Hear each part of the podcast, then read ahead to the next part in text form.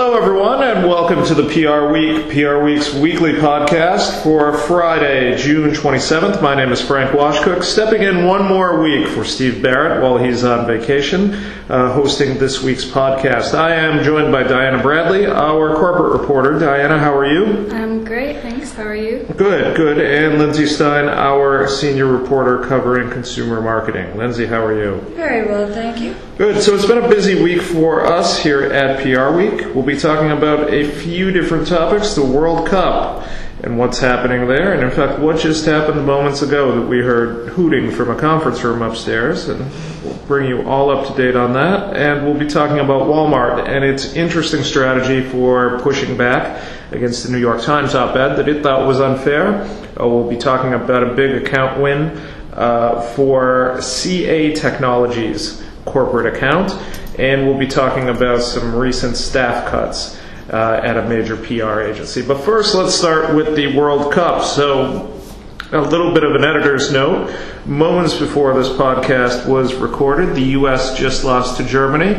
But the news is not all bad if you're a fan of an Ameri- of the American team because they go on to the next round. Uh, so a lot of brands have been taking advantage of the World Cup, especially on social media. Lindsay, why don't you tell us about a few of your favorite things that brands did uh, in World Cup marketing Today or before today or both? this whole week?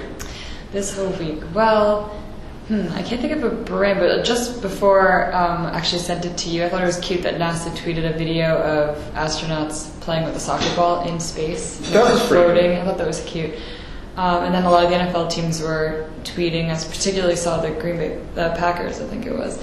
Um, let's see. And I did write a story earlier this week. I know J.C. Penney's actually also tweeted today, but I wrote about that earlier. But um, in the last U.S. game, they were doing like hashtag free kicks or JCP free kicks, and they would give a free pair of shoes for every time there was a free kick. And they were doing that again today, so I noticed them also tweeting.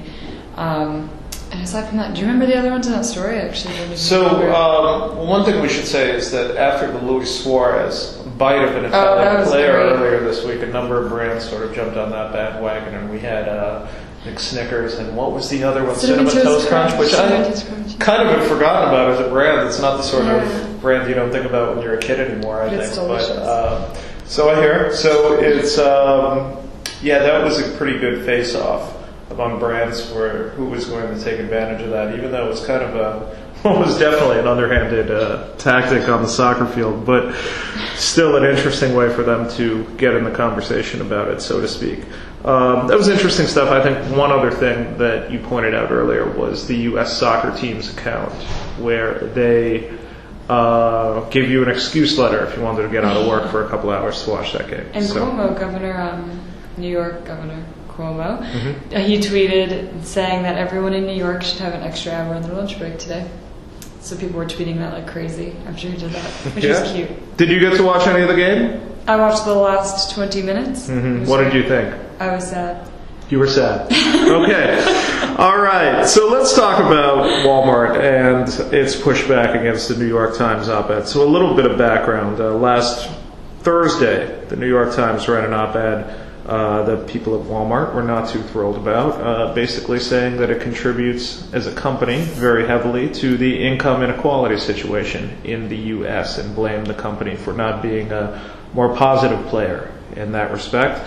Uh, Walmart had an interesting way of getting back to the Times. So, Diana, why don't you tell us about that? Sure. So, Walmart's corporate communications VP, David Tovar, factually as well as grammatically edited the piece and rebuked several of New York Times columnist Tim Egan's And claims. posted it online on Walmart. Yes, blog, right? he posted it online, um, complete. It was, you know, an ed- the edited version of the op-ed, um, complete with little red editorial markings. And um, he, Tovar told PR Week that this goes with Walmart's communications. Um, their, their department lives by the mantra "no free shots." meaning that no one gets to take what the retailer sees as a cheap shot without a response. So basically, they expect all stories about Walmart to be fair and balanced, and when they aren't, the comms team typically follows up in one of a variety of ways.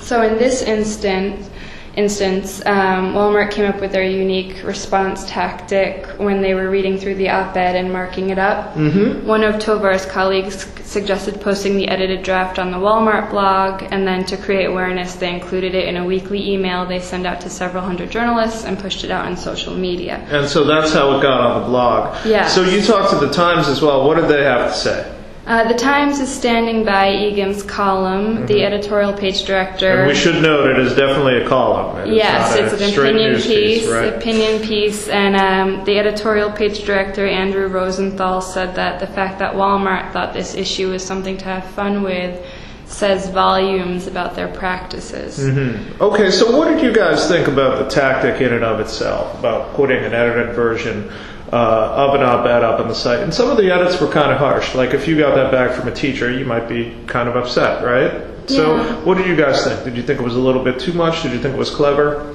I thought it was definitely a unique tactic and it got everyone's attention. Um, I thought it was a creative way for Walmart to get their facts out there and to fight back at what they thought was, you know, inaccurate information. Right. Um, Well, I, I thought that I thought that it was definitely. I don't know if it's unprecedented, but it's not something you see all the time. Yeah. for sure. I think it's like when um, was his name Rosenthal. Mm-hmm. I mean, I don't think the Walmart was really poking fun at it.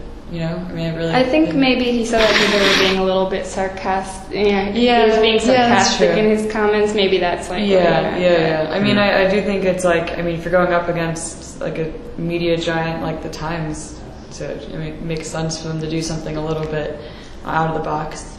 I think it makes sense in a way too, in that uh, you know, look, it's a, it's an op-ed. It, it wasn't a news piece, so the Times isn't really under that much of an obligation to be fair in this case. Um, you know, if they're standing by their facts and they're they're confident with them, I mean, it's an op-ed. They can say that Walmart should be doing whatever they think they should be doing in this Yeah. case. So because they can't necessarily call for them to give them a more fair shake, so to speak, you know, this is an interesting way of, of pushing back where you're probably not going to gain a lot of ground otherwise. Yeah.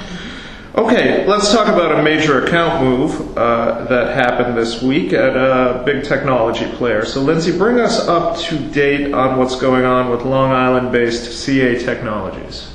Yeah, so um, CA Technologies brought on a Daniel J. Edelman kind of group PR agency. Um, it's going to be Zeno and Edelman, um, and they formerly worked with H and K. They're still going to work with H and K in Australia and China, um, but Edelman slash Zeno won the global corporate account. But by one, it's interesting because they launched an RFI in which the CCO Ron there said a bunch of agencies participated in the RFI, and they never actually went through the formal RFP process. Um, he said based on the RFI responses, they just decided to you know see what the best fit was, and Edelman slash Zeno was the choice. What's interesting is Actually, Frank, you and I were talking about this. It's like Zeno is a conflict shop. Usually, well, actually, they get mad if you say that. So they're not Yeah. really a conflict shop. But it would make sense, like if Edelman can't win it overall, then Zeno would win it. But it's interesting that they're going in it together. But um, CA said it's because they have experts in different markets and different expertise. So I mean, a good win overall for C for um, Edelman and Zeno. Right, for the Edelman uh, tag DJE, team, if we can yeah. call it that. Yeah. Um, yeah, it's interesting on a number of levels. It does make you wonder, considering that they're owned by the same company. Yeah, and they're both Uh, global, you know- so they have enough resources to both. Right, it does make you wonder what one has that the other one doesn't, and where Yeah, the specific overlap or puzzle pieces are fitting into each other, so to speak, in this respect. So, yeah, definitely one we're going to keep an eye on. CA, of course, has some communications challenges. They're no longer a Fortune 500 brand as of this year. They just fell out of that. Uh, the Justice Department recently sued them. So, um, you know, a lot of challenges on that account. So, one we'll be keeping an eye on. Um, speaking of major PR agencies, Lindsay, would you also bring us up to speed on some happenings at Ketchum from the past few days? Good scoop by you earlier this week. Yes, well, with some help from other people in the room. Um, but yeah, so Ketchum um, let go of. Well, it says they said less than 20 staffers across their DC and New York offices. Um, when I spoke with Barri Rafferty, the CEO of North America Ketchum, she said it did not have to do with the loss of any major client, but it's just that business needs were shifting. Um, and she said they're actually hiring more than the amount of people they laid off. If you are to look at their website, she's like, right now, I just like I checked it right before the call. She's like, there's actually more positions open than even the people we let go. Right. It did vary across levels because I, I asked her, was it just you know, not that it, it minim, not that I'm trying to minimize it, but I was like, was it just like account directors or account supervisors? She goes, no, it was varying levels. So it goes to show you that definitely probably some SVPs or you know VPs. And we should say that, that agencies um, never, agencies or companies in general, never really give more details than they absolutely Yeah. have to about personnel matters. Um, and, you know, there are very good reasons for that. Um, but it would be interesting to know if they are looking to hire people with certain job sets, certain That's what I was specialties, and maybe some other specialties aren't as needed as they used to be. It's one thing to Yeah. think about. Um, okay, that's about all we have time for. Thank you, listeners, for uh, tuning in to the PR Week for June 27th.